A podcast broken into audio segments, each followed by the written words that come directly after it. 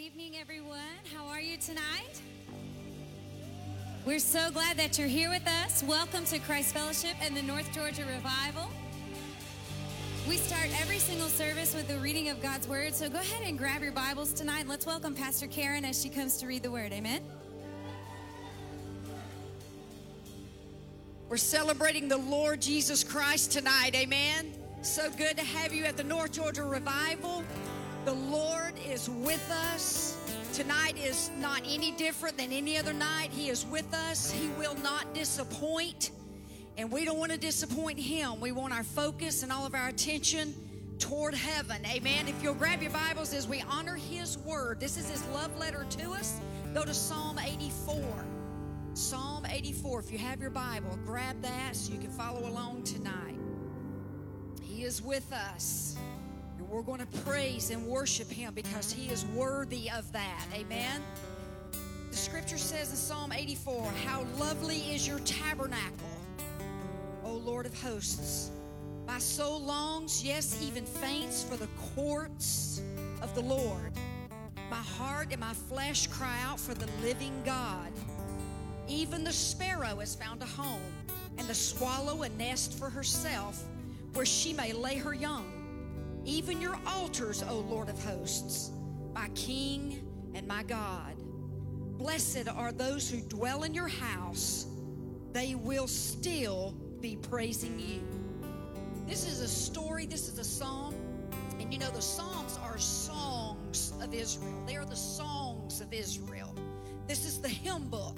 The book of Psalms is the literal hymn book of Israel. And so many times there, there, there are different types of psalms. This is an ascension psalm, a psalm that they would sing as they were going up to Jerusalem, going up to the temple. And this happens to be a psalm when they were going up. They're out of the seven feasts. There are three that they were required to go back to Jerusalem to celebrate. And one of those was the Feast of Tabernacles. And this was written for the Feast of Tabernacles. And so they're going up, they're all ascending. It was required for every Hebrew to go back, ascend, and go back up to Jerusalem and celebrate. And the Feast of Tabernacles was a celebration of God's provision in the wilderness. They would celebrate his provision in the wilderness. But anytime you see an Old Testament text like this and it talks about the courts of God, you know, they're just wanting to get back to the temple. Because for them, it was in the tabernacle of Moses and in the temple of Solomon and in the temple of Zerubbabel. And I'm going through time here. And finally, in the temple of the days of Jesus, that's where the presence of God dwelt. See, the presence of God didn't dwell in those days like it dwells in you because you're the brand new temple.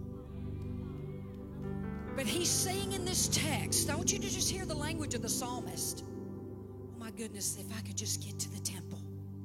If I could just get to the temple. If I could just get in the court. So they, and this is another thing, they could only go in so far. Only the priest could go into the holy place. Guys, even knowing that, all a Hebrew wanted to do was get to the temple. Just get me in the court. Can I just stand outside the gate? Because I know that that temple, somewhere way back there where only the priest can go, he dwells. And the Bible says that he's let the sparrow come in. He's let anybody come near and come to that dwelling place, come, you know, move up close to it. But what I want you to see and to realize tonight is this all represents his presence. You know, there's some of you tonight that have come, you come to the North Georgia Revival, you come to Christ Fellowship, you come to this building, and you know God resides on the inside of you. You know that. You know you're the new temple. You know you carry him everywhere you go. But you know, sometimes, deep on the inside, we say, if I can just get to the temple, I could just get in this building, if I could just get with my brothers and sisters, because my faith is low and I need somebody to believe with me. If I could just get into the courts, if I could just come into the gate, Lord, I know you dwell there. Lord, I know you're doing something in these ancient portals. Lord, if I can just get there, I know you're going to meet us. Well, church, I'm here to tell you tonight, He's here, and you have made it to the. You have made it to his presence. You've made it to his manifested presence. And we're here to push for you and to pull for you and to intercede for you and to push in for you. And you're going to receive tonight. Amen. Father, we lift our hands. And Jesus, we fully understand that we're the new temple. We know you reside on the inside of us. We know that we are walking temples. That was your perfect plan to come. And as you ascended, you left us your precious spirit, your Holy Spirit. So you dwell on the inside of us. We get that. But Lord, we also know that there are those times, God, that if we could just get to the temple, if we could just get in the courtyard, God, if we could just get in the threshold, we know we can get in here together. These are tribes within a tribe, and we get with our brothers and sisters and we press into you. And so we thank you for your presence in this place tonight. And Jesus, we totally invite you to do whatever you see fit to do. And we're going to cooperate with you tonight. We're going to co-labor with everything you want to do. Come, Holy Spirit, and manifest yourself in this temple tonight. In Jesus' name. And everybody said, Amen. Let's worship the Lord. Come on, give him all you got tonight. Let's go. Come on, let's get out from behind our seats tonight. Y'all worship with us. Who am I that the highest would welcome me? I was lost, but He brought me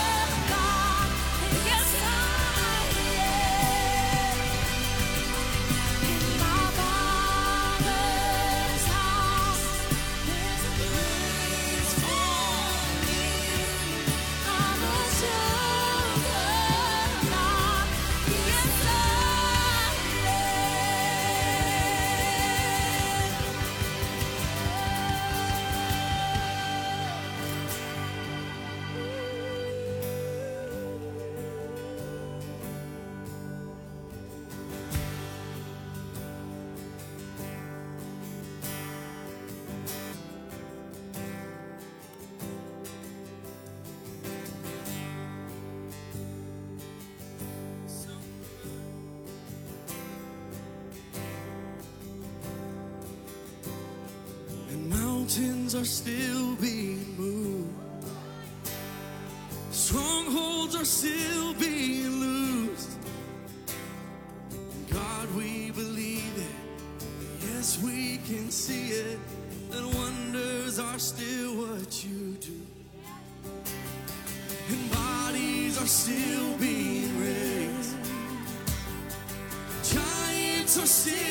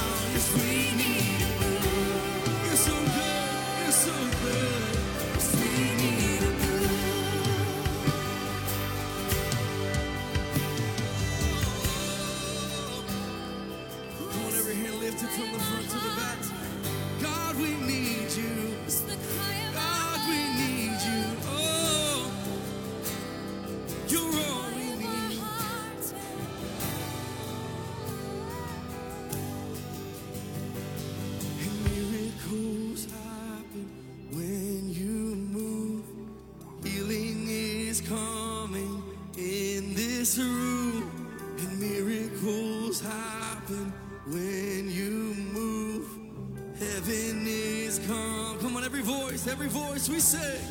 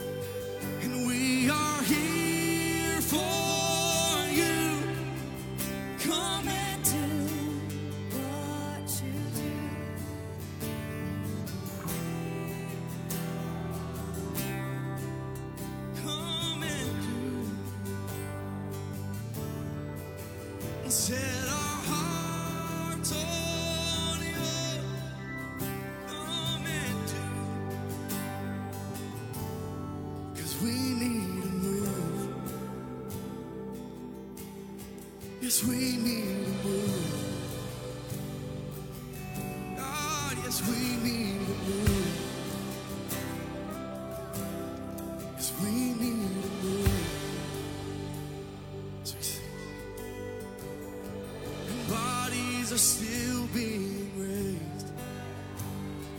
Giants are still being slain. In God we believe it, and yes we can see it. That wonders are still what you. We say, and bodies are still.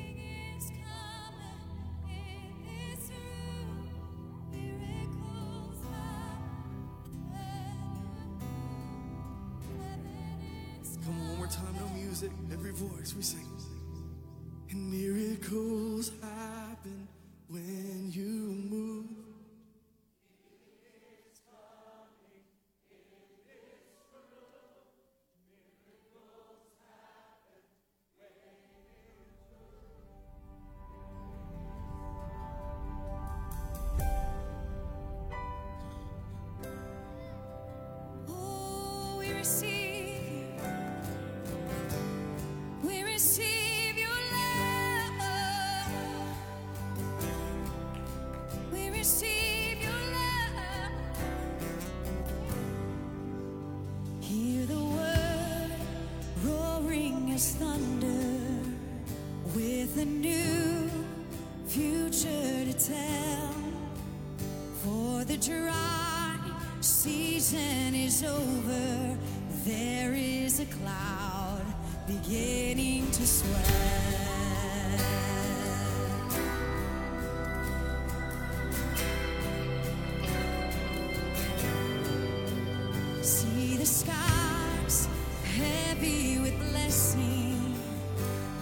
your eyes.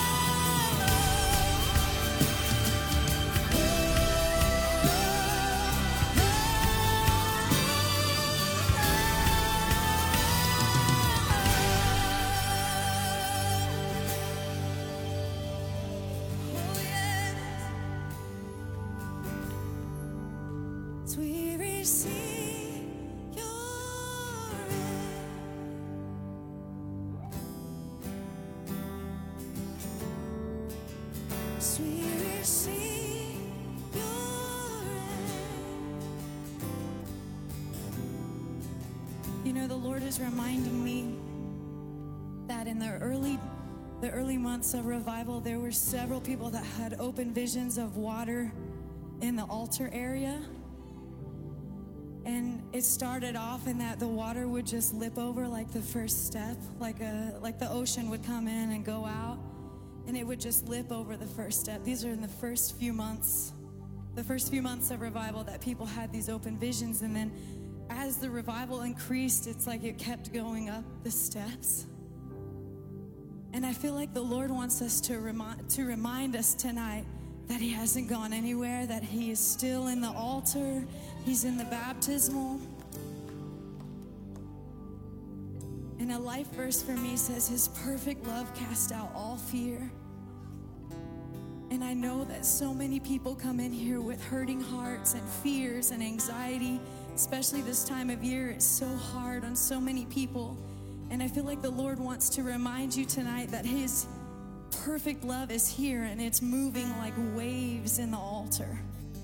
And it's crashing over like a flood. That it's crashing over like a flood. So if that's you and you're in your seat tonight and you haven't felt Him a long time, you might want to move somewhere in this front area because it really is something about taking that step of faith to move where He is. And we're going to sing this again. We're going to sing like a flood.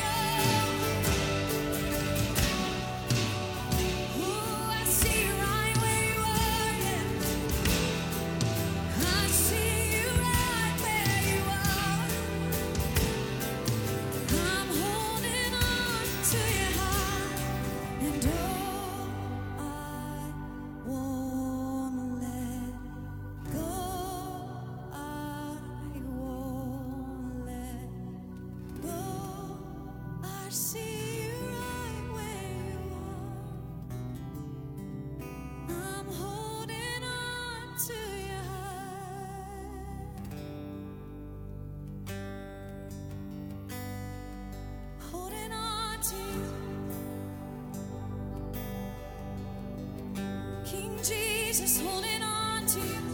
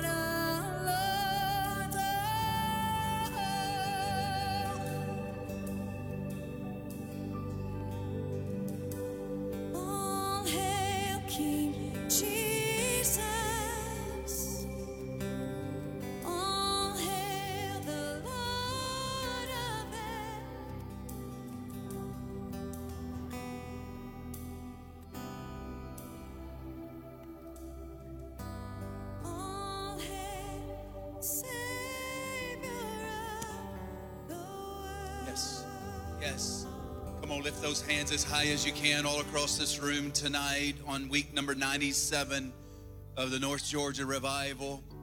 His presence is here. Father, our whole desire tonight is to honor you, to magnify you, to lift you up. And Lord, with our voices, put you in your rightful place. Father, we give you this room. We give you this platform. Everything that you desire to do, oh God, whatever it looks like, it doesn't matter to us. Whatever it is perceived to be, it doesn't matter to us. All we ask is that your kingdom come. That your kingdom come.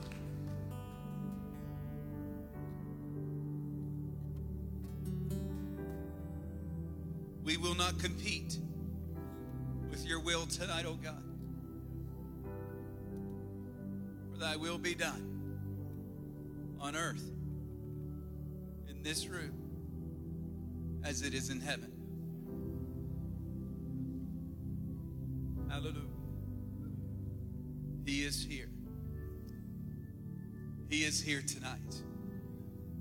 Oh, what a presence of the Lord. What a strong, tangible presence of God.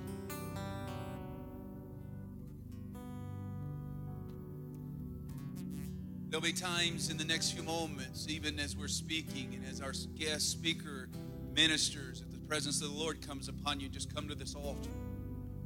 Because there will be surgery that will take place tonight, even before the altar call. He is that strong in this room tonight.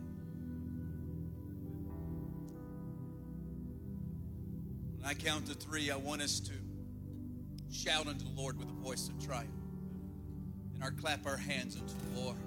Are you ready? Father, you're worthy of all of our praise. We hold nothing back.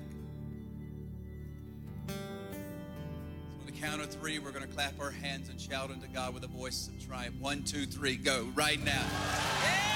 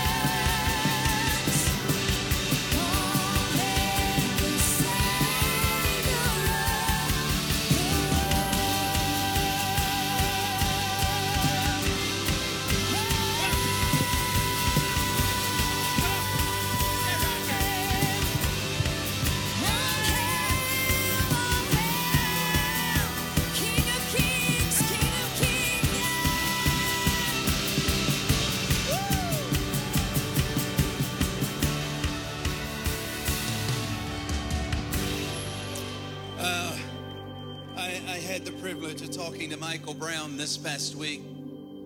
Many of you may know him, Brownsville School of Ministry. He was a component of uh, the revival that fell in Pensacola, Florida. He was so inquisitive of what was going on here in Dawsonville, Georgia. He can't wait to be here. He'll be coming in March or April of some time, and he'll be pouring into us on the morning service, evening service, in our Caneo Ministry Training Center for all of our students.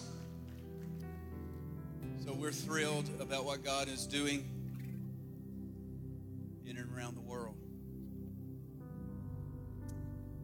He is here. Hallelujah. Greet about 10 people around you, shake their hand, make them feel welcome tonight. Welcome them to the North Georgia Revival. Oh, it looks good tonight. Hey, Austin.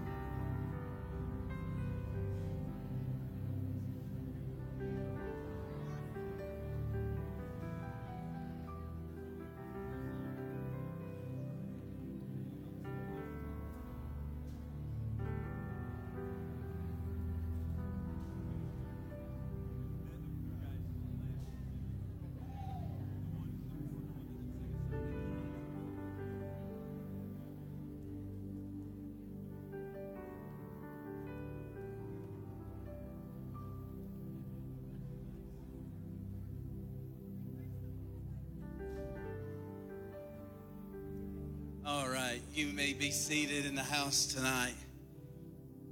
You know, it is nights like tonight and over the next two weeks as we wrap up 2019 that we will see unusual and unprecedented miracles. It is toward the end of the year, and it is a sacrifice to get here at the North Georgia Revival because your schedule will stretch you, there will be a demand on you. But we will see miracles happen in these waters tonight and even at this altar. How many of you believe that tonight? How many believers do I have in the room tonight? Yeah. Who is here tonight? Who is here tonight that is uh, out of the country? Anybody? Do we have anybody that have tra- that's traveled from out of the country tonight? It may be just folks in the United States. Where, right here, where are you guys from? Ontario, Canada. Come on. Yes, I remember talking to you this morning. Took you two days to get here. Two days of driving. We're so glad that you're here. You're going to get in the waters tonight, and the Lord's going to wreck you. I'm just going to go ahead and tell you that. Anybody else from out of the country? Yes. Korea. Thank God for you. Yes. Yes. Wow. That is so sweet. Who is here from out of the state? Raise your hand. Anybody here from out of state tonight? Where are you from? Right there. Tennessee. All right, let's give it up for our Tennessee friend. Anybody else? Right over here. Mississippi, in the very back. Maine. Wow, thank you. Thank you for coming. Yes. Oregon. Wow. Did you drive or fly? Yeah, that's smart. All right, I didn't know. yes. Virginia. Oh, right back here. Alabama. Yes. Right there. California. Wow, welcome to Dawsonville, Georgia. We're known for three things. Number one, NASCAR racing. Number two, we have the highest uh, waterfall in the state of Georgia, and we're known for moonshine. Yeah, yeah, right here. Where are you from? Illinois. Welcome. Yes. Yeah, we're welcome. We're known for moonshine. We have our moonshine festival every year. It is AKA Firewater. Isn't it amazing that God sat down in a church just like this and set the water on fire and gave a new meaning to firewater? Come on. Yes, that's just like God. That is his his his personality. I'm telling you, it is a thrill for you guys, uh, for our staff, our elders, our host pastors to uh, welcome you to the North Georgia Revival. You will not be disappointed tonight. Let me tell you how things will operate this evening. We're going to preach the word in just a few moments, and then we're going to give an altar call for those to uh, experience the Lord in baptism. And what you'll do, you'll come this way up these steps, and then you'll receive a letter and A, B, C, D, whatever the letter is. And then up on the screen, you will see when it is your time to be baptized. It'll be all the people with the letter A's, you will come, and then it'll say the letter B's, and then you'll make your way up on the stage. But you'll get your letter and then exit the stage, go back and have a seat, get ministered to with our altar workers. We'll be opening up the altar for prayer uh, after our invitation to be water baptized. So just want to make sure that you know that. Would you welcome my wife Karen as she comes with a couple of announcements right now? Praise the Lord.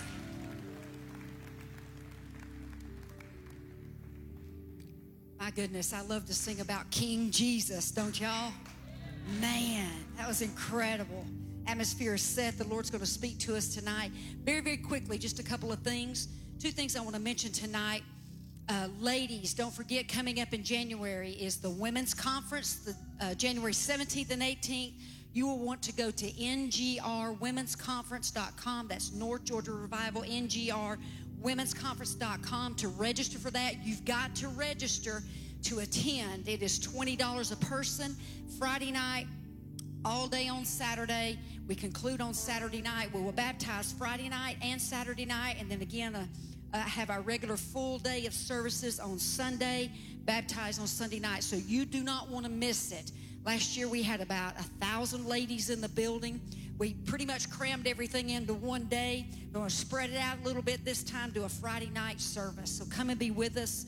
Um, at the women's conference in January. Secondly, I want to mention coming up the uh, the first week, I guess the first complete week of January, January the seventh, we are beginning and kind of launching our Caneo on demand.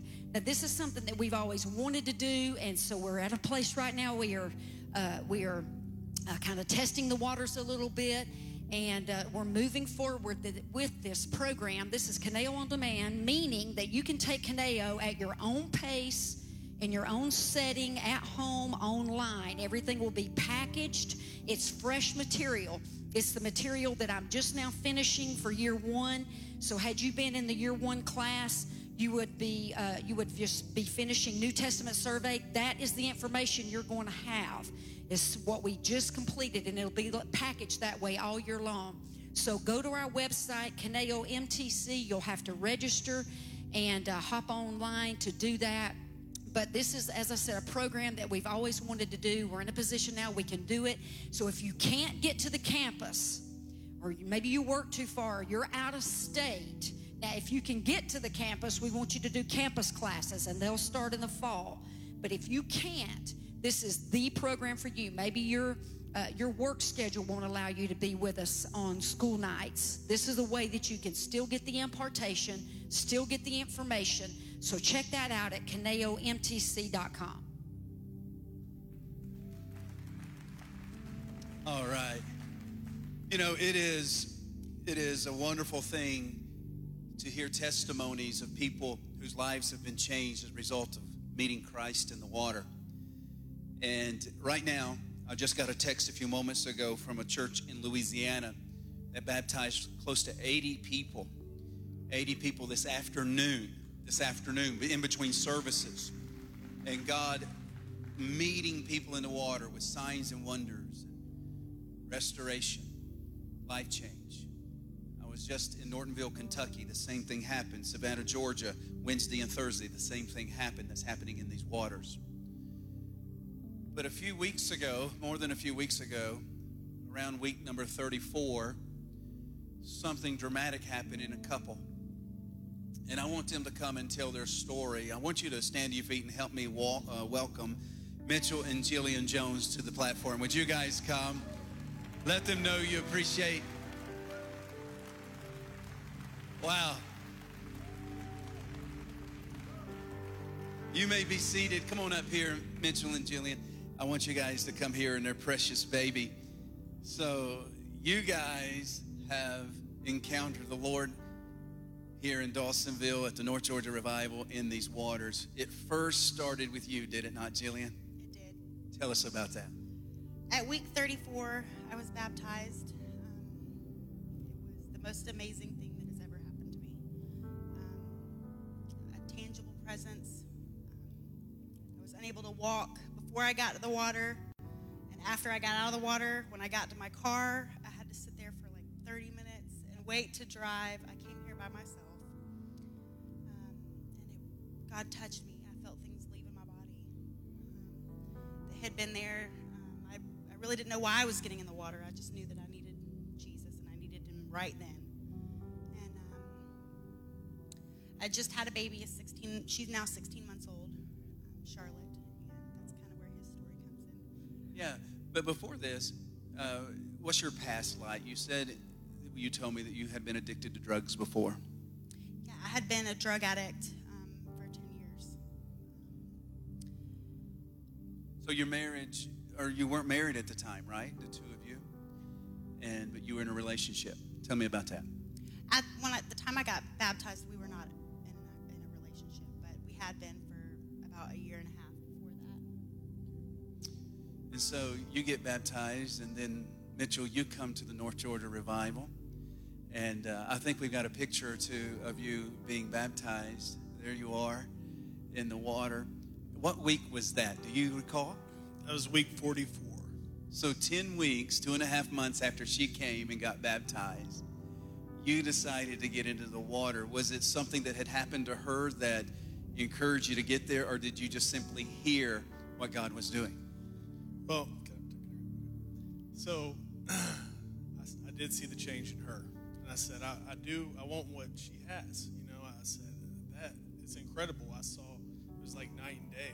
I, didn't even know she was. And, and I just fell in love with her all over again. And, and so she took me to church and I received, you know, Christ as my Lord and Savior. The very,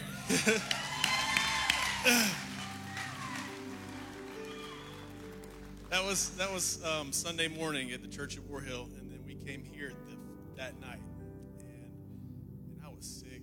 You know, I was I was really addicted to drugs for ten years, eleven different treatment centers.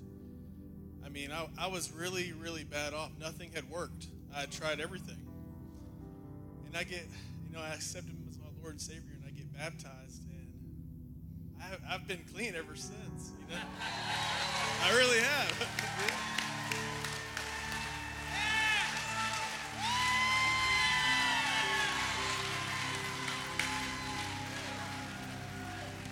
It's only because of the it's only because of Jesus too. It really is.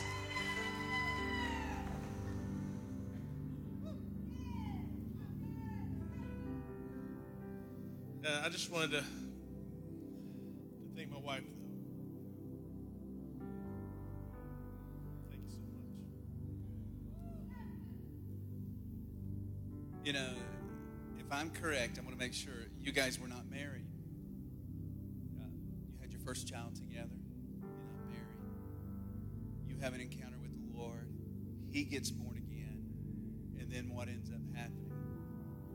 Um, well, I'd like to say Pastor Marty looked at me when he got baptized, and he's like, "Don't you get it? Like he's never going to be the same again."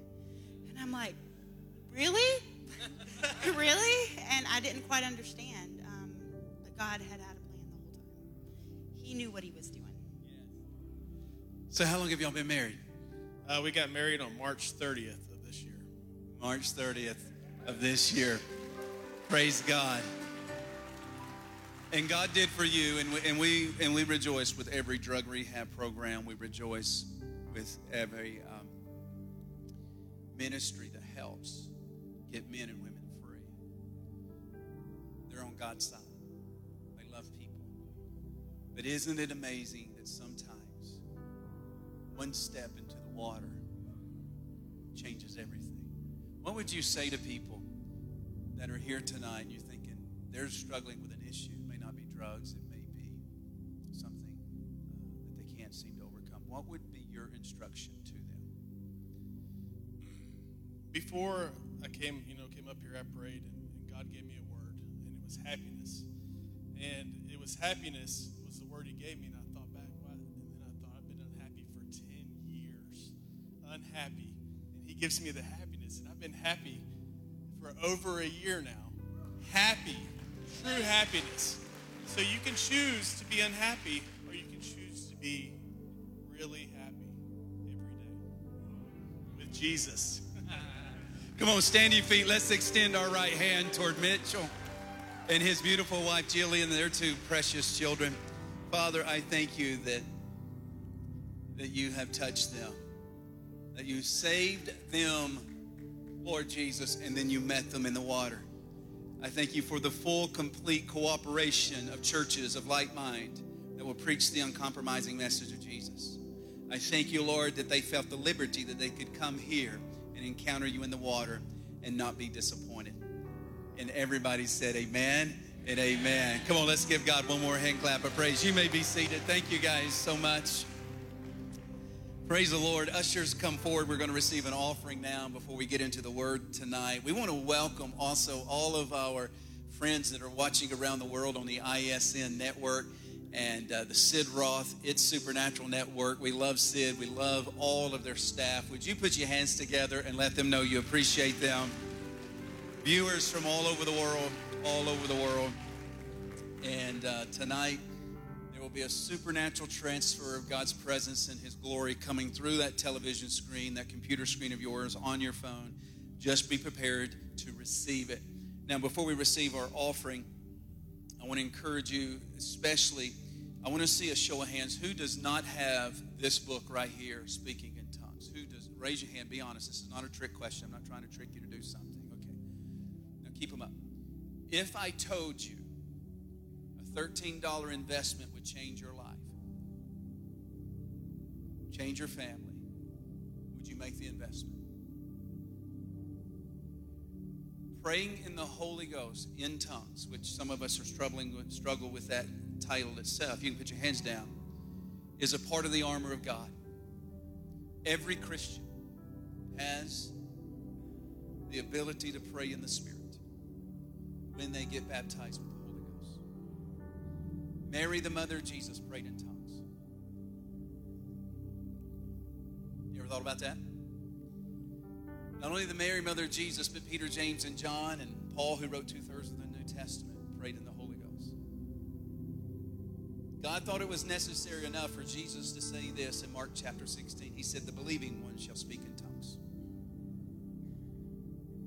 Not the Pentecostals, not the charismatics, Because he simply assumed that if you were going to be a believing one, that you would follow the pattern set before you. It was a given. Get saved, get baptized with the Holy Ghost, and the gift of tongues will come on the inside of you. And you release that and you pray in your prayer language.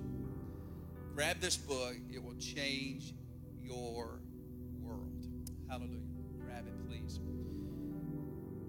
I cannot wait till January because that is our missions emphasis where every dollar given on Sunday night will go directly to missions. Our goal is $100,000 that this this church along with our host pastors and their churches will seed $100,000 into the foreign mission field. So that means between now and January that we need to take up some really strong offerings because every penny, every penny in January, we will sow it into the mission field. How many of you believe that's God's will? How many of you believe it's God's will for us to take care of missionaries and missions activities around the world? So I'm going to encourage you to help us between now and then so that we can see life change just like what we have experienced with Mitchell and Jillian and how they have encountered the living God. So I want you to help us tonight in your giving. You can give text to give. It'll come up on the screen, text to give. Is a secure way to give. Everybody give tonight. Give sacrificially. We are believing that there are people here tonight that can underwrite an entire service of around $4,000 to conduct a Sunday night service. And if you could do that, your business, that would be much appreciated. That would help us to prepare for January. The last week of January, I will have a gentleman here by the name of Kenneth Bae, South Korea, who would take prayer walks into North Korea. The government arrested him, and he spent two years in the North Korean prison. Hard labor, and eventually was let out. He is coming at the end of January to tell his story.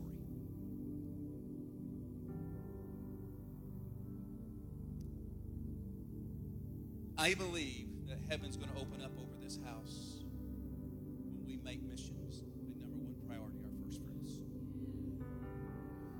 simply need 100 people to give $1,000 and it'll be done.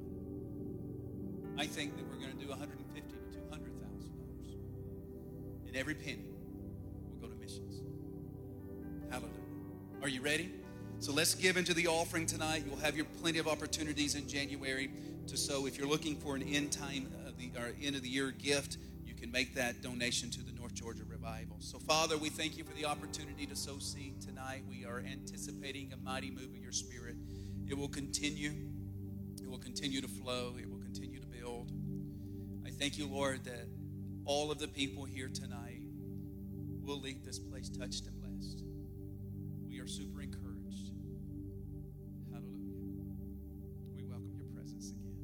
In Jesus' name. Amen amen. Let's receive our offering. It's my privilege to be able to introduce to you someone that Karen and I have grown to love, a couple that um, are now a part of the Christ Fellowship Church family. I discovered Os Hillman years ago, nearly two decades, Os, in your writings. I think you're one of the most prolific authors that God has gifted to the body of Christ. If you don't know who Os Hillman is, it's O.S. Hillman. I would encourage you to research and to go to Amazon and buy everything that he has because it will wreck you, change you, and increase you all at the same time. But Os is not speaking tonight. His lovely bride is, Miss Pamela. And we are thrilled to have her minister with us. I got to know her when we had lunch one time with um, and my wife and Pamela discovered her story. As I said this morning, every speaker at the North Georgia Revival, we have felt a particular leading to bring them into the, into the revival to speak. And I sensed the presence of God so strongly when I invited her that I knew what would happen this evening. There will be breakthrough tonight. There will be breakthrough tonight lives. How many of you would like to have breakthrough in your life, your family? Come on now, it's going to happen tonight. I need you to do me a favor. I want you to pull out your phone and I want you to share the link of the, of the North Georgia Revival because you're going to want to have this story coming into the devices of people that you love. Christ Fellowship Dawsonville is our Facebook page, and you can go there right now. Christ Fellowship Dawsonville. Find the live link, if you will, and share it. Or you can download the Orange app, the ISN app. It's supernatural app. Download it, and we are live, being broadcast all over the world. So I want you to make sure that you share the link. Christ Fellowship Dawsonville. So without any further ado, I want to introduce Miss Pamela Hillman. She will come immediately after this short video. Turn the lights down. This is her story. God bless you.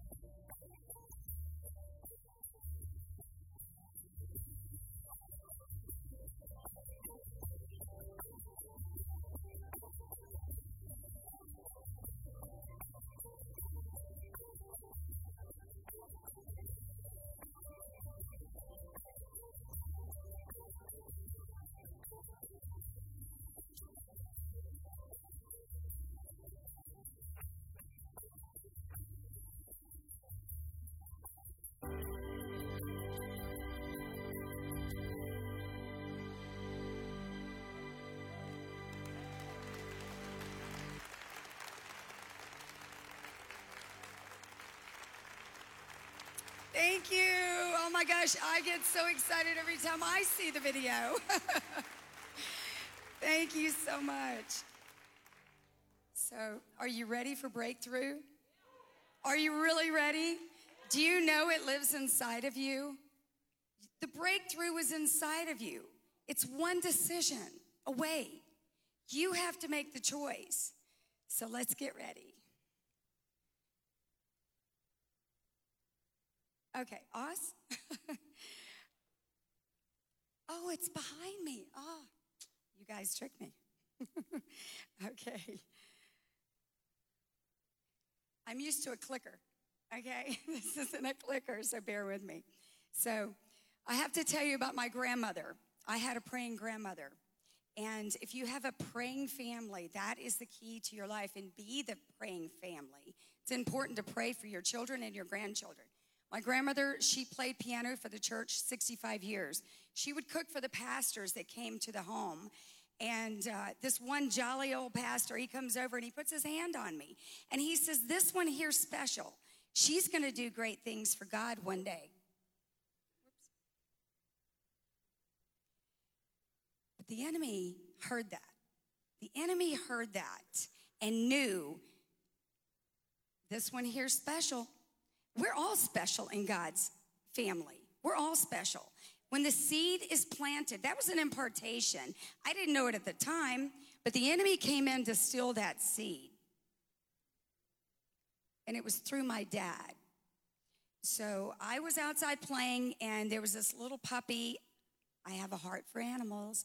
So I bring this dog home, and I said, Dad, can I have this? I'm five years old. My mom and my sister aren't home. He said, Come upstairs with me and you can have the puppy. I've taken naps with my dad before. I don't think anything about this.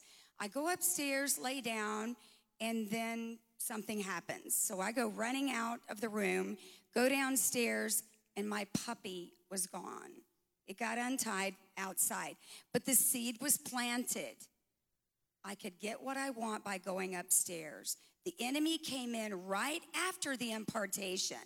Now, watch this. Listen to this story and follow because you're going to see the enemy's tactics in this. And that's the whole point of the message is to know the enemy's tactics. We have to know him, right? It's just like in a in a battle. You have to know the enemy's tactics.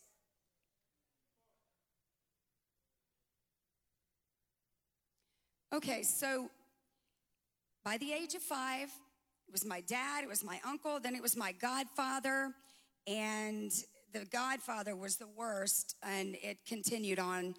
But uh, I was told that I would be killed if I said anything. So, who said anything? It wasn't me.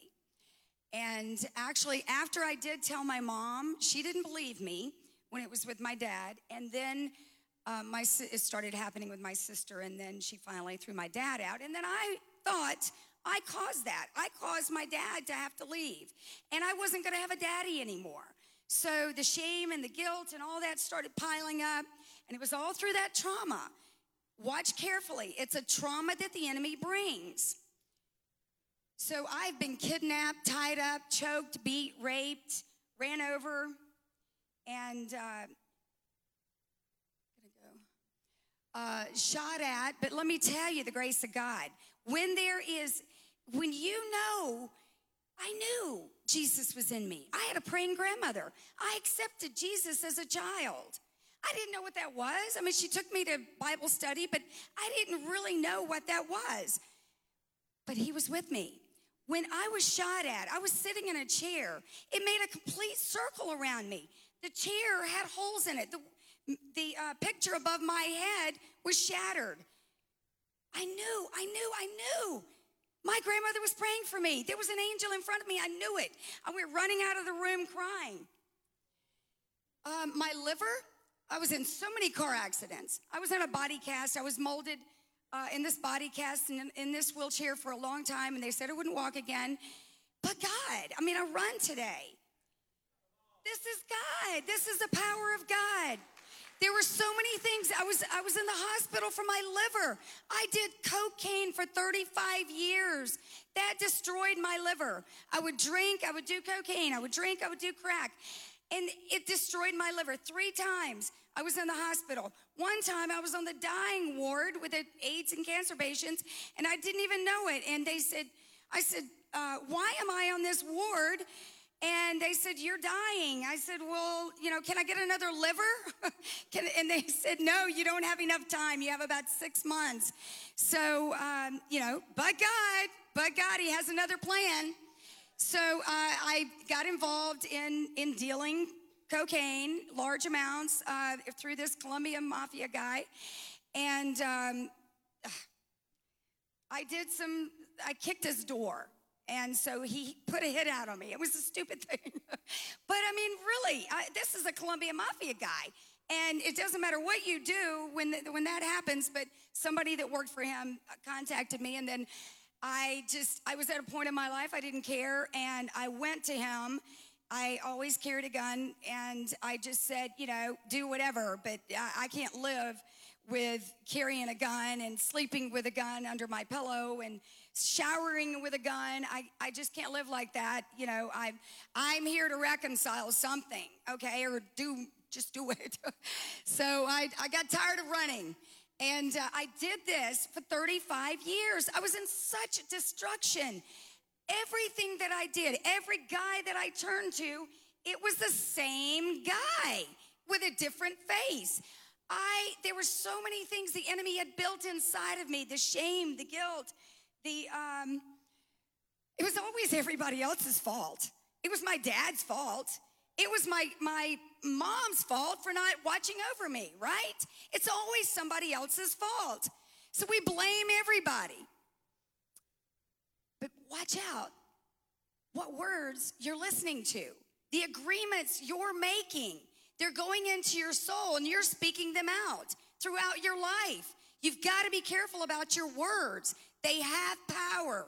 They really have so much power. And, and that's the enemy's tactic. He wants us to build that shame. It's layer upon layer. The guilt, all the condemnation, and you can't get out of it. You're in this confrontation within, and I'm going to tell you about the confrontation here shortly.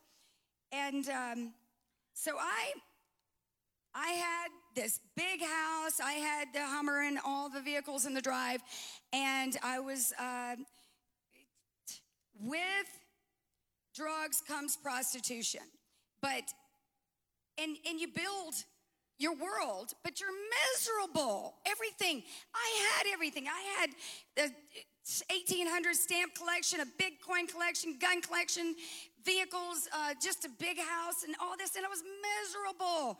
That did not make me happy. I people would come over. I would be sitting on the bed or sitting on the sofa, and uh, I would have my Bible open next to me or in my lap. I would have a drink next to me. I would have a crack pipe or a line of cocaine there, and I'd be watching TBN or Sid Roth. Or, you know, I'd be watching the preachers, and they were like, How can you be watching that? And I'm like, well, if I'm not watching that, when I'm, they said, how can you be watching that when you're doing that? And I said, if I'm not watching that when I'm doing that, I'm never gonna be watching that because I'm always doing that. And I know that is the only thing that's gonna get me free of this. So I said, I've got to hear the word. I've got to. The word was in me. And I knew Jesus, and I knew he was the only only one that could get me free. I knew that. So I was like, if you don't want to hear it, go to another room. I'm not turning it off. you know? So uh, that was my point of surrender. I was praying. I said, God, I don't care what you do. I don't care if you put me in an institution, put me in jail. I'd been to jail over and again, over and again, over and again, but I didn't know he was going to do it quite this way this time. so my point of surrender was to go to prison. so, but this is the thing. Oh my gosh, it was so beautiful though, because when you really surrender and you're asking, you're saying, God, get me out of this, but then you get pulled over, they don't find anything, but you go to the bathroom and, and the Lord spoke to me and he said, I thought you wanted this to be over. And I said, I do. And he said, Well, tell them about the drugs you put in the back seat of the police car. and I said, No, I'll get another charge. And I was only, they were only taking me to jail for a violation probation. So it was my choice. Did I want to be free at that moment? That was my decision. I had to no matter what the consequences were, I had to say, I'm ready. I went out there and I told the officer, I put drugs in the back of your car. He blew up in this inflamed red face and said, You idiot, da da da da, you're gonna get another charge. I said, I already knew that. And, uh, but I didn't know this. They tried to give me 20 years. And I'm like kicking and screaming and saying, No, God, that wasn't our deal, you know? But thank God, because it wasn't for me. It wasn't just for me. It was for me, but it wasn't just for me. Because when I was there, uh, like I said, um, my 20 years, God's so, so full of grace because I got five years.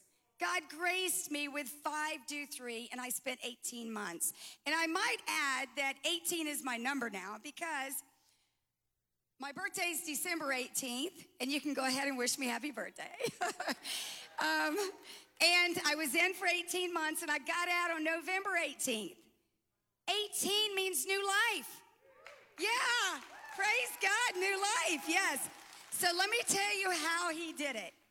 Okay, my point of surrender was in prison.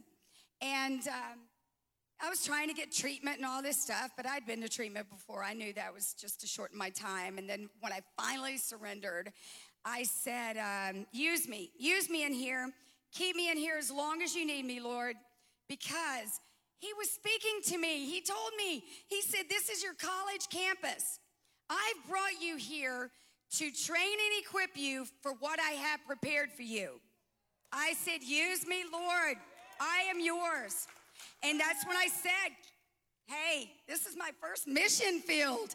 Man, I was giving out these prayer sheets. I started this class called Daughters of Zion Women of God Using Your Time Wisely.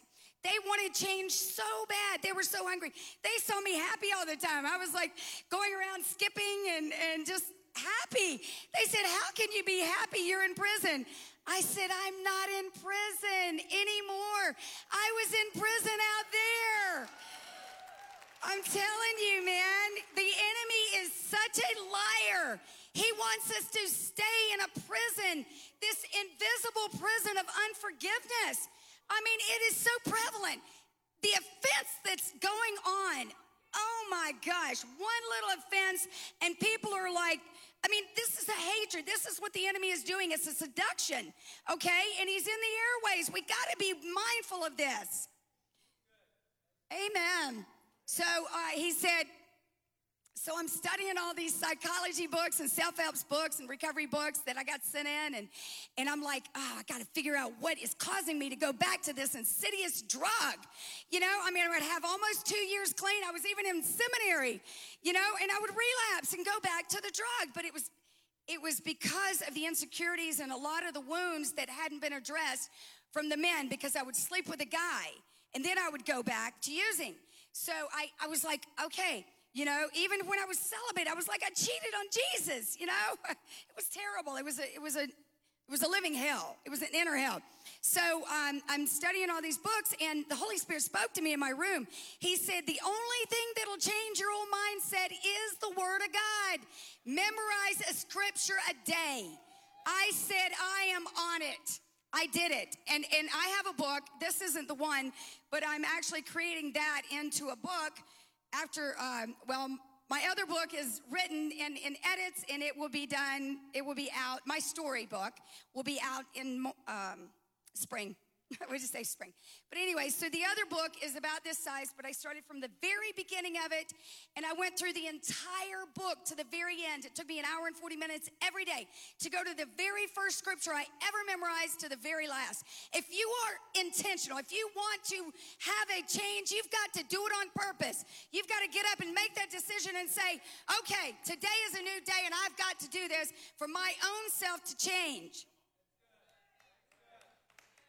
So I'm in prison and I'm just like, I'm talking to God everywhere, you know. I'm sitting on the toilet and I'm holding this toilet paper roll. And, and uh, God gives me a revelation. And uh, He says, the center represents Jesus coming in, Holy Spirit fills you. The outside of the white of the toilet paper is our soul. What are we going to do with all of this garbage that Satan and the world and self has put in? The shame, the guilt, the condemnation, the jealousy, all the anger. What are we going to do with it? It's the sanctification process of tearing off the sheets purposefully. You've got to do it every day. It is an act of your own will to do it. So there's the toilet paper roll. God said some people have to have it a little more simple, right? Something to remember. That's me. so he said, the Lord spoke uh, all the time, praise God. And he said, the, I want you to write down every name of everybody who's wronged you. I didn't remember some of the names because I'd been raped. I didn't know their names. But I wrote down the incident and started praying in the spirit over them because I, I my prayer was God get them. That was my prayer, okay? and I was like, uh, you know, you're a God of vengeance, right? so, uh, so he said, just put your hands on the paper and pray in the Spirit. Because I had Holy Spirit since I was 26. So, and, and that was part of my sanctification. I've been in the sanctification process since I tried to commit suicide in 26, when I was 26. And then Holy Spirit came in. So, anyway, I don't advise that. He'll come in without having to do that. Uh, I'm just kidding. Anyway, um, so I, I put down the names on the paper. I'm praying in the Spirit over it. And something happened in me. It was in me. Every name, and he told me to put my name at the end. Then he gave me this analogy to look in the mirror and quote scriptures and say who I am, who I am in him, who he says I am in the Word of God. And you got to do it on purpose. This is all on purpose, y'all. You got to be intentional about your your sanctification. Okay, you're already saved. You got Jesus, but this is a process. So forgive. He says, My heavenly Father will do the same to you if each of you does not forgive your brother, sister from your heart. Okay? I couldn't do it from my heart. So I let Holy Spirit work through me and pray over the paper. Okay? But get this. I had a lot of sickness. I had a lot of stuff going on in my body. Handed over to the torturers, the evil one, when you have unforgiveness. You have sickness, you have disease, your mind is is is feeling or, or, you know you're schizophrenic whatever whatever whatever. The enemy has come in. He's a torturer. You've allowed him. You've opened the door for him to come in. And it's through unforgiveness. We've got to release it. You've got to release the unforgiveness. So my steps to forgiveness. Writing on the piece of paper had to forgive all these people and myself. Took me a long time. For a couple of weeks, I just prayed in the Spirit over it.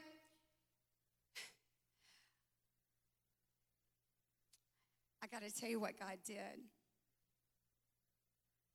So many people I saw on that piece of paper. And I'm going to tell you this impactful story toward the end, but God released them from my soul. They were entangled in my soul. I saw it in the spirit. It was an entanglement. And, and as I prayed for them, I started praying for their salvation, for their healing, for their minds to get right. Those who rape me, what's going on with them? Why do they do that? And I'll tell you the story in just a bit. Okay, so when I get out, I'm going to tell you this one of 1%. So when I get out of prison in 2010, my son, who is here with me, praise God, he's getting baptized tonight. And uh, yes, pray for him and his fiance, Mindy, Chris and Mindy. Yes, pray for them. Um, God has reconciled us. But um, so I, I went to get life insurance because, you know, I still got a little bit of doubt, I guess, and thinking, man, I've been through, you know, a lot of stuff's gone into my body. So I need to uh, take out a life insurance policy for my son. So I go and, and uh, they say you have to go to the uh, doctor and get the blood work. So they call me. This nurse calls me and she says, I thought you might want to know about this. And I'm thinking, ah, yeah, I knew something, right? And she said, Well, you are one of 1% of the Americans with 100% health. I said, What? I said, Say that again. I said, What does that really mean? And she said, There's only 1% of Americans that have 100% health. I said, Are you sure you have the right file? and she said, Yes. And I said, That's God. It's all God. He's done that because I pressed into Him. I released the people that wronged me. And He released all of that garbage from me. One of 1%? Really?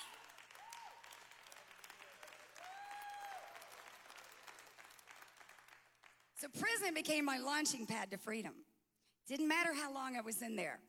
I told him. These women were coming up to me after my class, the Daughters of Zion class, and they were saying, You don't know what it's like. This happened to me, and that happened to me, and I did this and that. And I'm like, Well, I did that, maybe not to that extreme, but that happened to me, and, and I can relate. I can relate to all these women. And I'm like, Wow, I got it now. I know why I had to go through all of these things. So they're saying, well, how do you pray? Well, the Lord taught me to pray scripture. He says in Genesis 1:26 that I'm created in his image. Right? And he also says in Isaiah 55, 11, so shall my word be that goes forth from my mouth. It shall not return to me void, but it shall accomplish that which I please, and it shall prosper in the thing which I sent it. What are you sending out of your mouth? What are you sending? You're, you're created in his image. We got to watch our words. But your words are coming from your core belief. So you got to know what's your belief system. It's, it's, it's deep. It's okay. So uh, I created these workbooks and um, I was like, okay, I was on this module for change and um, Oh, it's it's a it's great. It's on identity, everything. But um, so I googled change. I needed an acronym, and they were horrible. so I prayed, and the Lord woke me at four in the morning, and He says, "Choose habits around new growth every day."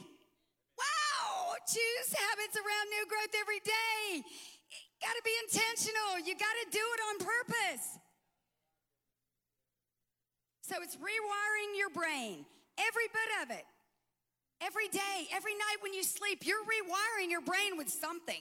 You get up in the morning, you get on Facebook, you're rewiring your brain to the negative. Okay? You've got to be intentional and get up in the morning. We, oh my gosh, I get up and I go in the day room, and God's given me so many dreams and revelations. I had uh, one dream where I was in the day room, the Bible was in my lap, and I fell asleep. I don't ever fall asleep. This morning I did. And the Bible starts breathing, y'all. It's breathing. It's alive. It's in my lap. And it is alive. It is alive. It is. And then all of a sudden on this side of the page, the uh, the words they're lighting up like gold down here at the bottom they're gold over here they're gold down here and all of a sudden they raise up they come together and they make another sentence. And I heard decoding the Bible. And then Os walks in and the day room door opens and wakes me up and I didn't get the sentence. I said, Os, I said, you woke me. so, so Satan tried to destroy me, but Almighty God restored me. Praise God. Hallelujah. Not only me, but he has restored my relationship to my son. Christopher, will you please stand up? I know you weren't expecting this.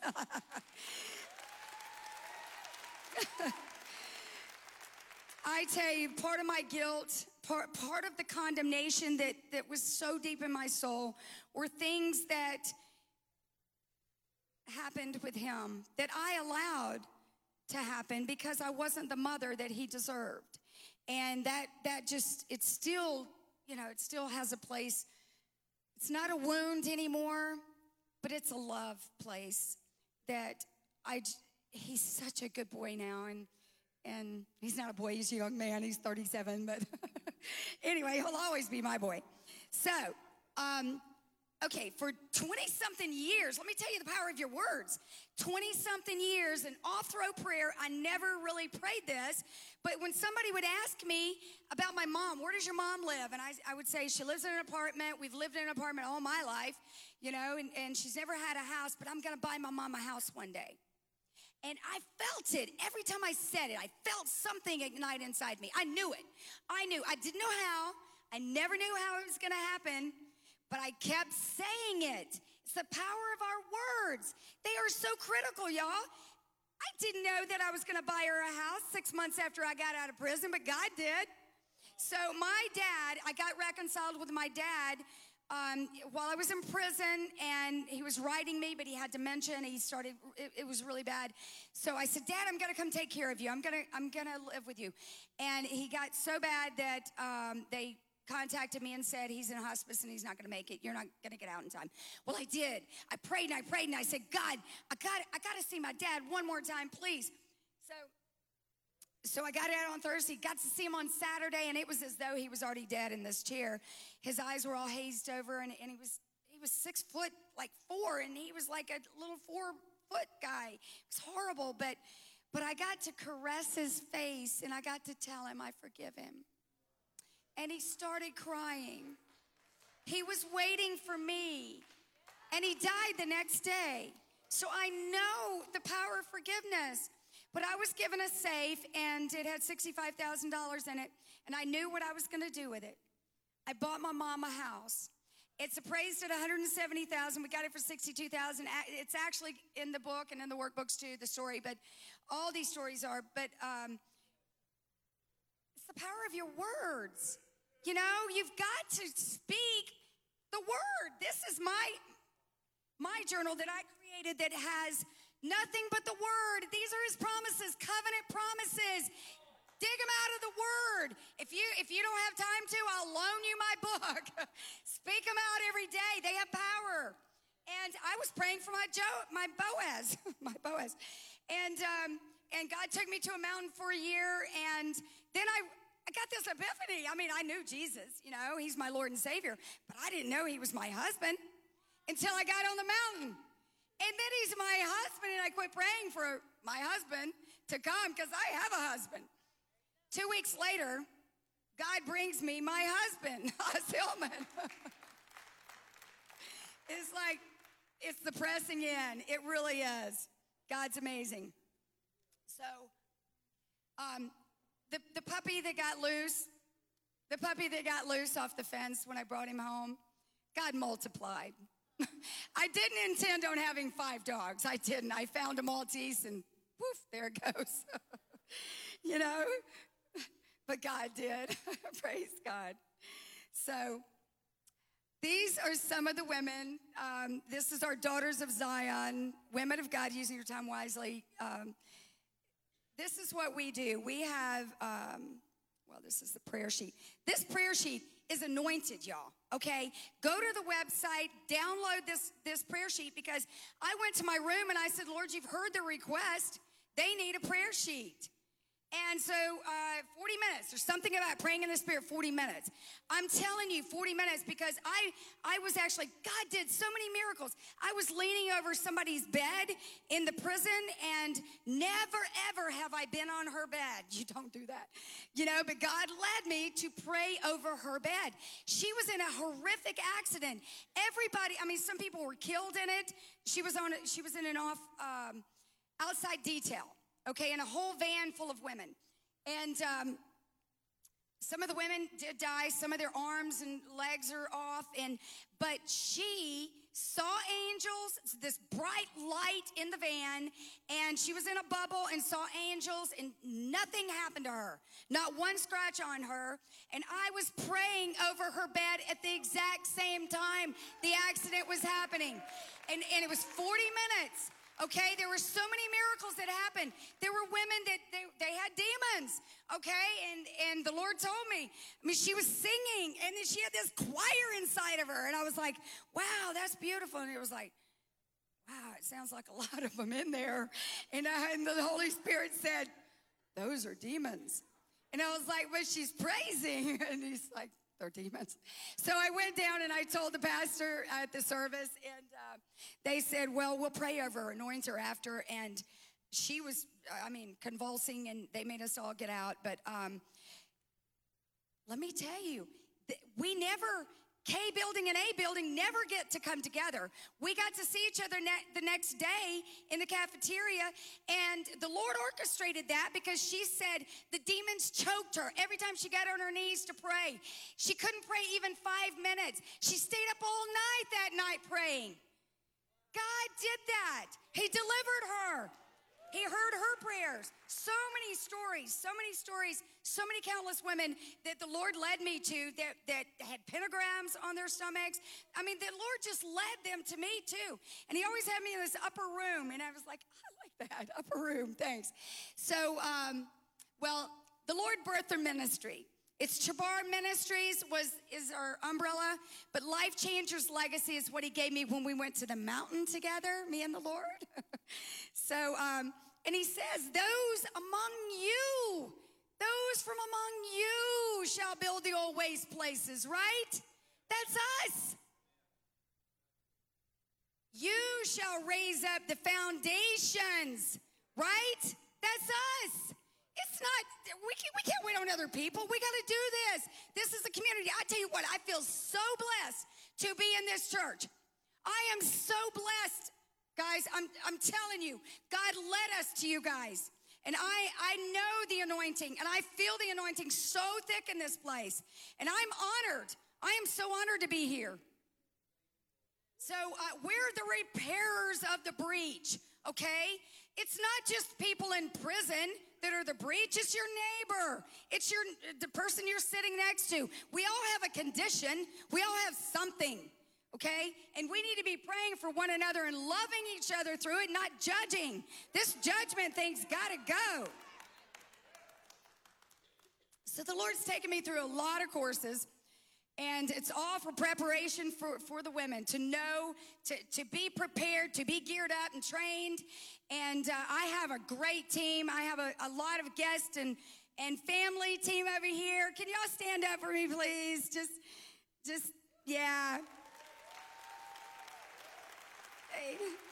So we have we have a larger team than that but i'm thankful for my team here and my family. Yes. So in my recent ordination is I'm a chaplain now. The Lord told me to become an ordained licensed chaplain so that I can go in and come out and do for His glory, for His people. So through the different workshops, different counseling classes, everything that I've been in training for for the last 10 years, got out 2011, so it's been nine years. Um, I've created this workbook series, and it's to go back into the prison. So each woman, we're now in the men's prisons too. So if you want to be a mentor, we do accept men mentors as well. But this is the thing. I wanted to go into the prison. We we had Governor Deal and, and Lieutenant Governor Cagle. They loved the program. They were like, yeah, we're gonna give you your own dorm. But then we had security issues and and different people. Uh, it, it was just not what God purpose. So I waited on the Lord, prayed into it on the mountain. I tell you, those mountain experiences are important. Don't, just like the dark place, it's important. And I tell the women when I go into the prison, in the men's prisons, I said, this is your cocoon. You know, this is your place of solitude. He's brought you back to Him. It's an important place. We have got to know when we're in that dark place, it is an important place because He is in the secret place, right? So these workbooks came out of my story, my certifications, and, and I do have a lot of other people's uh, material in here. I've got a couple of Austin's pieces, and uh, we we provide everything that is necessary for the psychotherapy. It's all therapeutic interventions, meaning the psychotherapy, the TREM model, trauma recovery, empowerment model, the cognitive behavior, everything. But it's infused with the Word of God. The Word of God is who heals, right? Without the Word of God, there, there are all kinds of programs, like you said. They're good, but if they don't have Jesus, they're only a little stepping stone to get there. This is deliverance. This is breakthrough. So we want to, so each woman gets this workbook and we provide a mentor for them to walk alongside. So the mentor gets a workbook as well. The Lord told me it's a two edged sword. Both are getting healing. So, and we all have something. So we rely on mentors and partnerships. Let me tell you, just trusting in God for everything. We go to a national prayer breakfast, and I'd been on a 30 day fast, and this was day 35, and I hadn't had chocolate yet. And I said, I think I want some chocolate. and we were on the elevator getting ready to go upstairs, and, and I, I told us I, I want some chocolate. And he's like, Are you sure you want to get back on chocolate? it's like, I want my chocolate.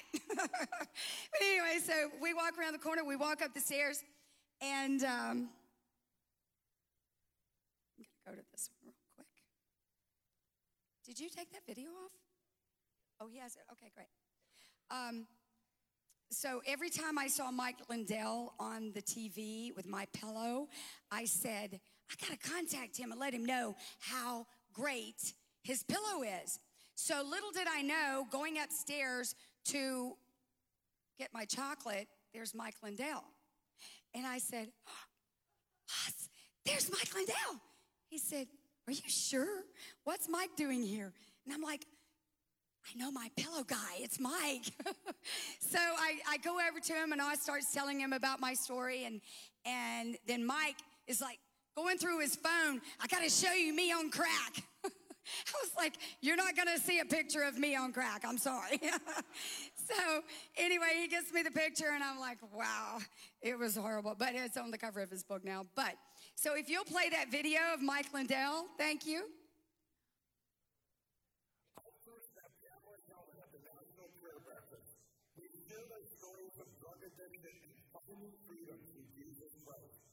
I realized then it was divine appointment by God. He had brought us together to help others who struggle with drug addiction. Since then, I've learned all about Pamela's amazing one-on-one mentoring program for those in prison and those coming out of prison. This mentoring program is one of the best I've ever seen, and that's why I've chosen to partner with Pamela and Life Changers Legacy. I'm endorsing the IC Me Free program, and I encourage you to support this life-changing ministry as well. This is one of the best ministries ever. Ever? Did you hear ever? yeah, that's what Mike says. Uh, even on his pillows. The best pillow ever. I was like, I like that. That's good, Mike. Yeah, I like it. So, um, so Mike is our partner. He's using our workbooks, and we do have four workbooks, but it, it's really easier just to hold two. But um, he's using his the workbooks in his Lindell Recovery Network. He's opening in January in Minnesota. So yeah, they they're and they had stacks and stacks of books in their room that this licensed uh, counselor she had gone through, and she says, "I love your book." She said it's got every model in it, and it's it's got the Word of God, and she says we're using yours. I was like, awesome. So it was great. God's awesome. I, don't ever deny chocolate, okay? so, um, you visited me in prison. Now, this is a unique thing. So many people were like, I don't want to go into a prison and hear that door. It's, neither do I.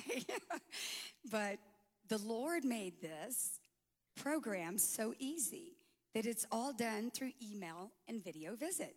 You don't even have to mentor somebody inside the prison. You do it through your computer. And it's 30 minutes to an hour a week. It's so simple, isn't it? My mentor is everywhere, but doesn't he say that? For I was hungry and you gave me something to eat. I was thirsty and you gave me something to drink. I was a stranger and you invited me in. I needed clothes and you clothed me. I was sick and you looked after me. I was in prison and you visited me and you did it through your computer, even. Okay? but how many times are we doing any of these? How about somebody on the street? Are you stopping? Are you saying, uh, they're just gonna buy drugs? So, if they go get a drink. I would get a drink if I was on the street. I'm sorry.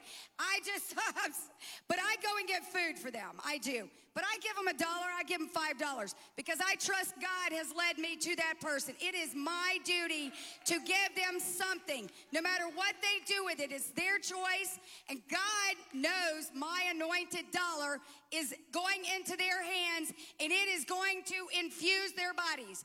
I don't anoint myself every day in my hands to know to not know that when I go and touch somebody, the power of God lives in me and He's working through me. I purposely go and touch children, especially every day. If I see a child and if I come up to you and I just say, Hey, how are you today? You know, I'm thinking the power of God surging through me because you might need healing, you might need deliverance, you might need something. I don't know what you need, but He does, and He's working through me. And I purposely do that every day. You got to do it on purpose. You got to be on purpose, be intentional about everything that you do. So now I'm going to tell you about the very biggest forgiving moment. I told you about the list that I made of all the people, right? Mostly guys. Well, in the prostitution business, drug business, all of it, um, I had a uh, my the business I had was a lot of wealthy men. They flew in from other states too, and um, that was just uh, one period. But anyway, this one guy, uh, he, he was just mean to people.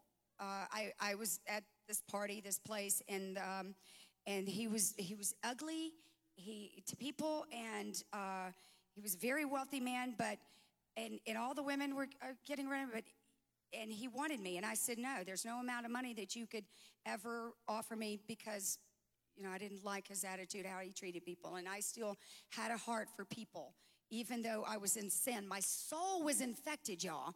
I didn't know how to get out of that. These women and men in prison don't know how to get out of it. We have to be their hands and their feet and their love. If we want them to change, if we want our societies to change, 90% are coming out every year, y'all. 90%. Are we gonna just let them come out and be the same person? Are we going to do something about it? Really? So, this one guy, he says, I'll have you. I'm going to get you. I didn't really think much about it. And um, so I go to this person's house. I, I had this guy, he was like a big brother, and he was kind of my bodyguard, and he went everywhere with me.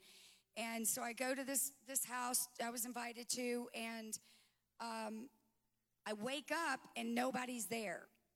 And I'm in a puddle. And I'm like, what happened? And where's Jeff? And he's, you know, my big brother guy. And and when I left and got in touch with him, or he called me and he says, I'll help you get him. I'm gonna help you get him. We're gonna chop his. And I was like, what happened? What happened? And he said, he came in, you were in the other room, he came in and gave the guy a wad of money, and um, six other guys walked in behind him, and they pushed everybody out of the door. And I said, "Yeah, I want to get him." you know, I, and, and that was in my soul. That violation, that trauma, you know, I, I held that. And I had hatred because of that. I lived in that. And I didn't pray for that man, but the Holy Spirit prayed for him on that piece of paper. When I was in prison and I was praying over it, the Lord gave me a vision of this man as a child. The man was being raped repeatedly. We don't know what all of these people that are creating all of these offenses, we don't really know what's happened in their soul, in their life. We've got to back up and say, okay, Holy Spirit, what happened to them? You know, this is not just about us. We're his extension, right? So I saw that and I started weeping for him. I started praying for his soul. And I get out. It was about three months later. I'm at a store and this man walks in front of me. And when he said, I've sought you out, you know, uh, the whole memory, everything flashed before me, and I froze. but he started crying. And he said, I've come to Jesus and I have to ask your forgiveness. It was my prayer, y'all. I know it. I know it was the prayer of putting my hands on that paper and not even saying his name, but knowing his face and praying for his salvation and his healing and his deliverance. That he came to Jesus. Are you praying for your enemies? Are you? Or are you asking God to curse them? The curse is going to come back on you. Stop cursing people. Then Jesus said, Father, forgive them, for they know not what they do. What is this? That's what he did. He held his arms opened. He said that for all of us and for them too, for everybody, for those who are doing the evil. God says in Proverbs, He loves the evil and the just, right? Aren't we supposed to be His love? Aren't we supposed to be His passion and His love to people? Aren't we supposed to pray for our enemies? Let's stop saying and let's do it.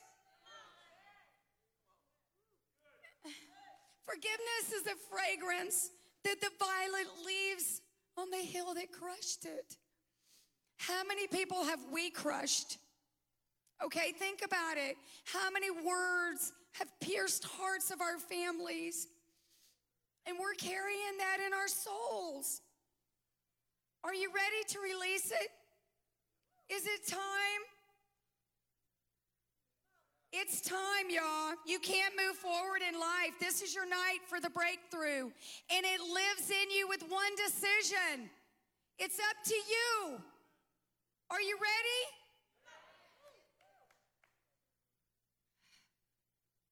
This was my biggest challenge. It was the self forgiveness because of my children mainly. Because it hurts, you know, to know I could have done so much better for my children. But He's forgiven me.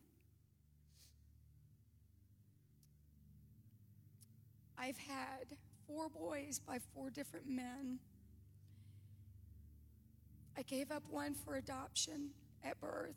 Haven't ever seen him. Another one, I chose to sign him over at six years old. I breastfed him 13 months. But I didn't want his life to be bad. I wanted him to have a good life. And I didn't trust myself. And that was 20 something years ago. And I know he'll be back because I was weeping in the prison and I said, Lord, don't let my children turn out to be like me. Put forgiveness in their hearts. And he has. And the Lord, I said, Lord, speak to me. And I opened randomly in the word to Jeremiah 31 16. It says, refrain your voice from weeping, daughter. It says a lot of stuff. And then at the very end, it says, Your children shall return to their own borders.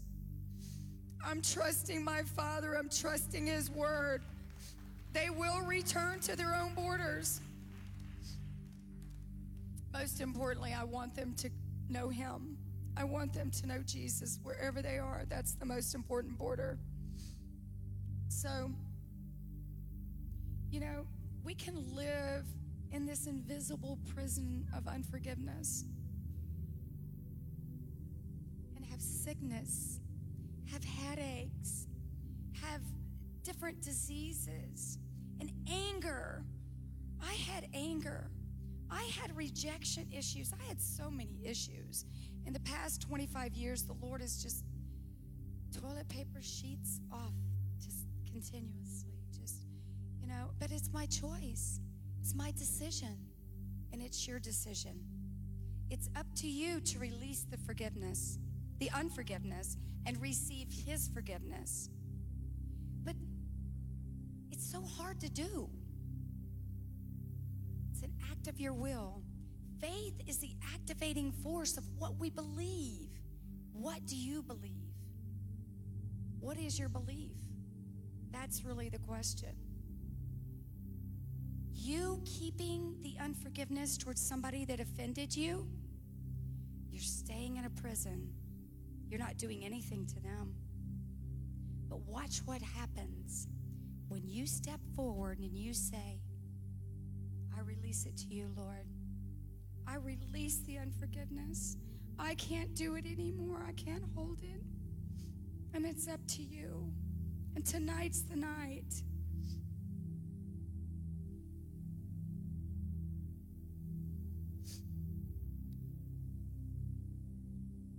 I've had so many miracles in my life. And I know it's because of decision. It's because of making it on purpose, doing things every day on purpose. God gave me the, the time that I was going to give up the baby for adoption, and Chris was three years old, and um, I wasn't getting child support for him, and I didn't want him to go through a bad life. I didn't want both of them to go through a bad life. And so I make that decision. But while I was in prayer, all of a sudden the walls opened up. Uh, I- I'd been in prayer for hours and over an hour, but the wall opened up. All of a sudden, these sparks everywhere, little different color sparks everywhere. I rubbed my eyes because I thought I've just been crying too long, right? But something led me to look to the left. There was a huge angel. One wing was bigger than a door. There was a veil on the face, and I couldn't make out if it was male or female, but it didn't matter. It was a liquid love and peace that I knew I was making the right decision. I knew that I needed to give him up. There have been so many times I've seen in the spirit realm, I've seen the evil. I wasn't on drugs. I've seen a man transform right before my eyes into to an evil spirit. There are so many people that are carrying the unforgiveness, and it's a spirit. It is a spirit. Don't let it overtake you. Don't. It will it will destroy every aspect of your life. I invite you, anyone here that has any unforgiveness, stand up, bring it to the cross, bring it to the Lord. Don't hold on to it, it's going to destroy your life. We have to release today's the day, y'all. You want a breakthrough, you want your life different. An offense, the enemy comes in with a little offense. Somebody said something wrong to me. But it could be that you still have a wound and they scraped off a scab. And it's really you. It's time, y'all. We don't know. What if Jesus comes back tomorrow and he says, But you have that unforgiveness we've got to deal with? Let's deal with it tonight. Lay it at the cross. Forgive the person and bless them so you'll be blessed. This is the time. So I invite you up. We're going to pray.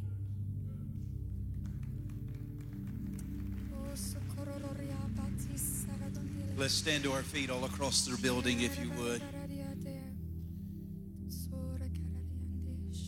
All across the room. I sense in my spirit such a breakthrough tonight. And I think we need to give a demonstration. There's unforgiveness and you need to forgive, I'm going to ask you to come to the altar. This is not the baptismal part of it yet. We're just going to physically come to the altar right now. Just begin to make your way. I'm not going to plead, I'm not going to beg you. You've heard the proclamation, the declaration. The invitation is if you want your freedom, if you're wanting to let it go,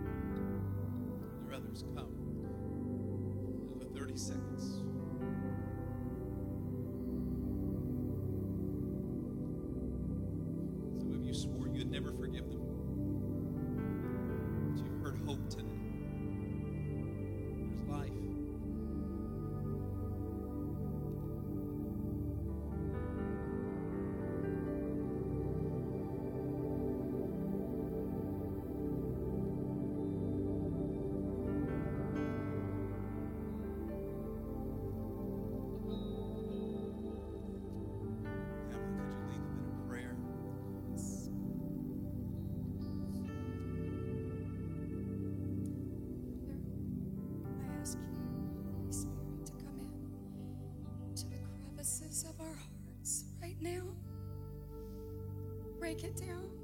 Break down the walls, Lord. There are more people out there that have the unforgiveness and they're not releasing. And I say, come forth. Come forth. Now is the day for your release. Holy Spirit, come in. Clean out Clean out the hearts. Come in with a fresh anointing, a fresh peace.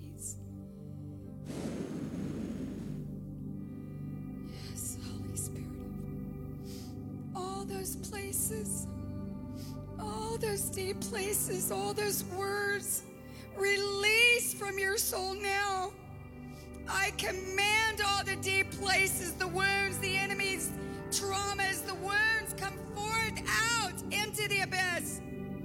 Satan, you have no more right. You have no more authority.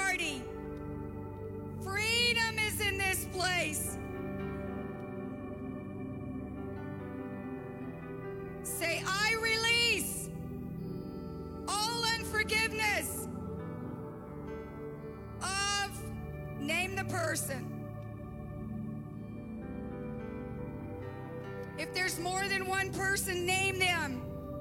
Release from your soul.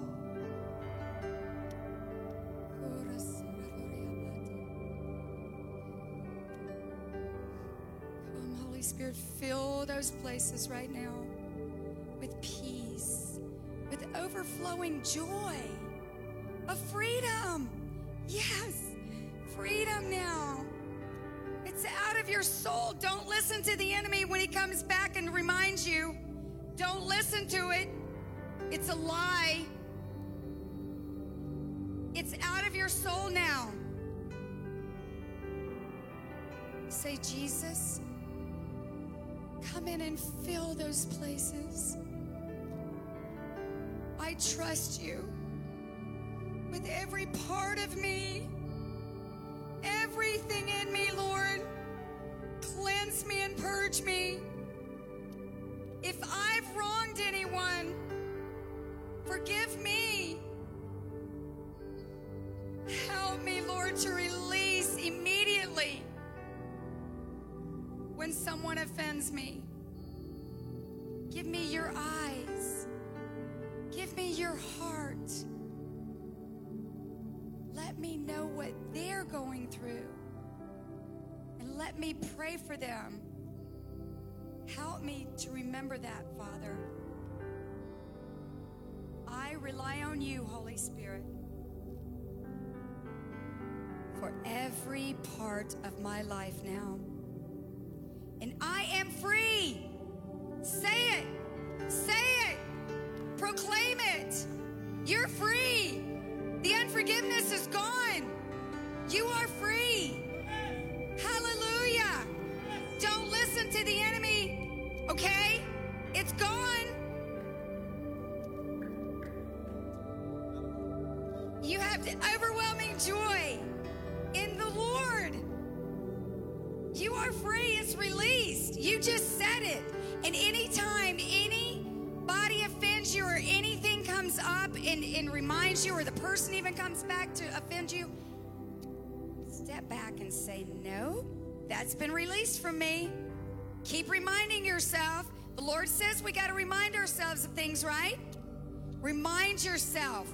No, that's released from me, Satan. That's a lie. I'm not I'm not receiving that. And you've got to learn how to not receive things. Okay? Because the enemy's going to work through people. That's how he gets to people. He works through people. So say I'm not receiving those words. When they told me I had hepatitis C in prison, I said, I don't receive those words. I don't receive those words. And the doctor said, Well, I don't care if you receive them or not, you have it. Because I, you know, I was in the hospital with this uh, liver disease, but they never told me it was hepatitis. And so I said, No, the Word of God tells me I am healed. Tells me He died on the cross. And he's like, Oh, you're one of these Jesus freaks. And I said, No, no, I had Jesus long before I came to prison. Praise God. And um, so just before I had to take blood work before I got out. Every time I went, I said, I don't receive those words. I don't receive it. So this day, I'm about to get out, and they take the blood work. The doctor opens up the file and he says, Something's wrong. I said, No, nothing's wrong. I said, It's not there. And so he orders another test, and they come back. It's the same thing. And he says, Looks like your Jesus healed you. Yes. I said, I know my Jesus healed me. Oh, Father, we thank you for being so good to us tonight. Yes. I, I, I sense remarkable freedom. I sense this remarkable release. Now, here's what I'm going to ask you guys to do that are here at the front and then the rest of you that are behind in just a moment. I think it is important and imperative that you seal your commitment and your decision of complete and total release and wash it in these baptismal waters. I, I, I really believe that is going to nail it, that is going to take it to another level in your life. Some of you said, Well, I didn't come to prepare uh, prepared to be baptized. We've got clothes for you. We have your undergarments. We have everything that you need. We want you to come. I knew in my knower when I talked to her that this moment was going to happen and we would see this kind of response, if not even greater and more. I knew this would be it. It's breakthrough night. You're going to release and forgive and be changed. Sickness is going to leave your body. The dysfunction in your home is going to leave. The generational curse is stopping with you tonight. It's all over tonight. All over tonight. So if you're interested in being baptized tonight, if you're wanting to come and get into these waters and to be cleansed and to meet Jesus in the water, I'm going to ask you to come up these steps. Tom and our team are going to take care of you. If you'll come right now, move all across the sanctuary, all across the sanctuary and make your way. We have two pools tonight. We're going to expedite the baptisms. It won't be late in the early, it won't be in the early mornings. I promise you.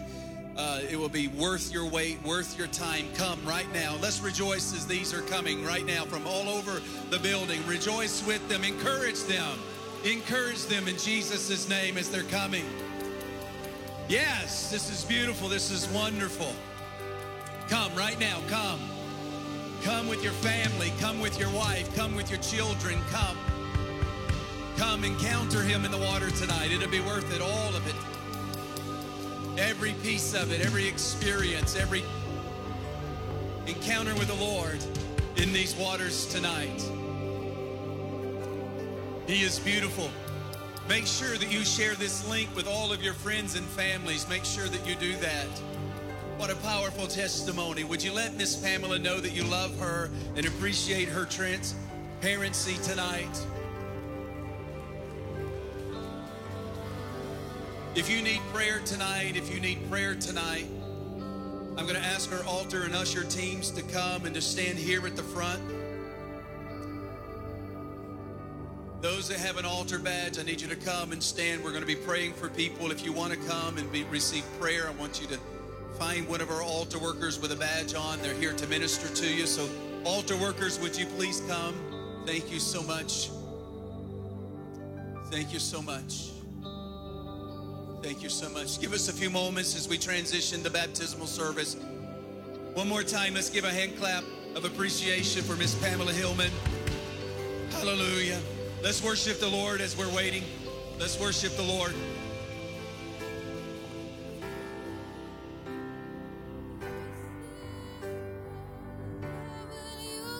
Like a flood, like a flood.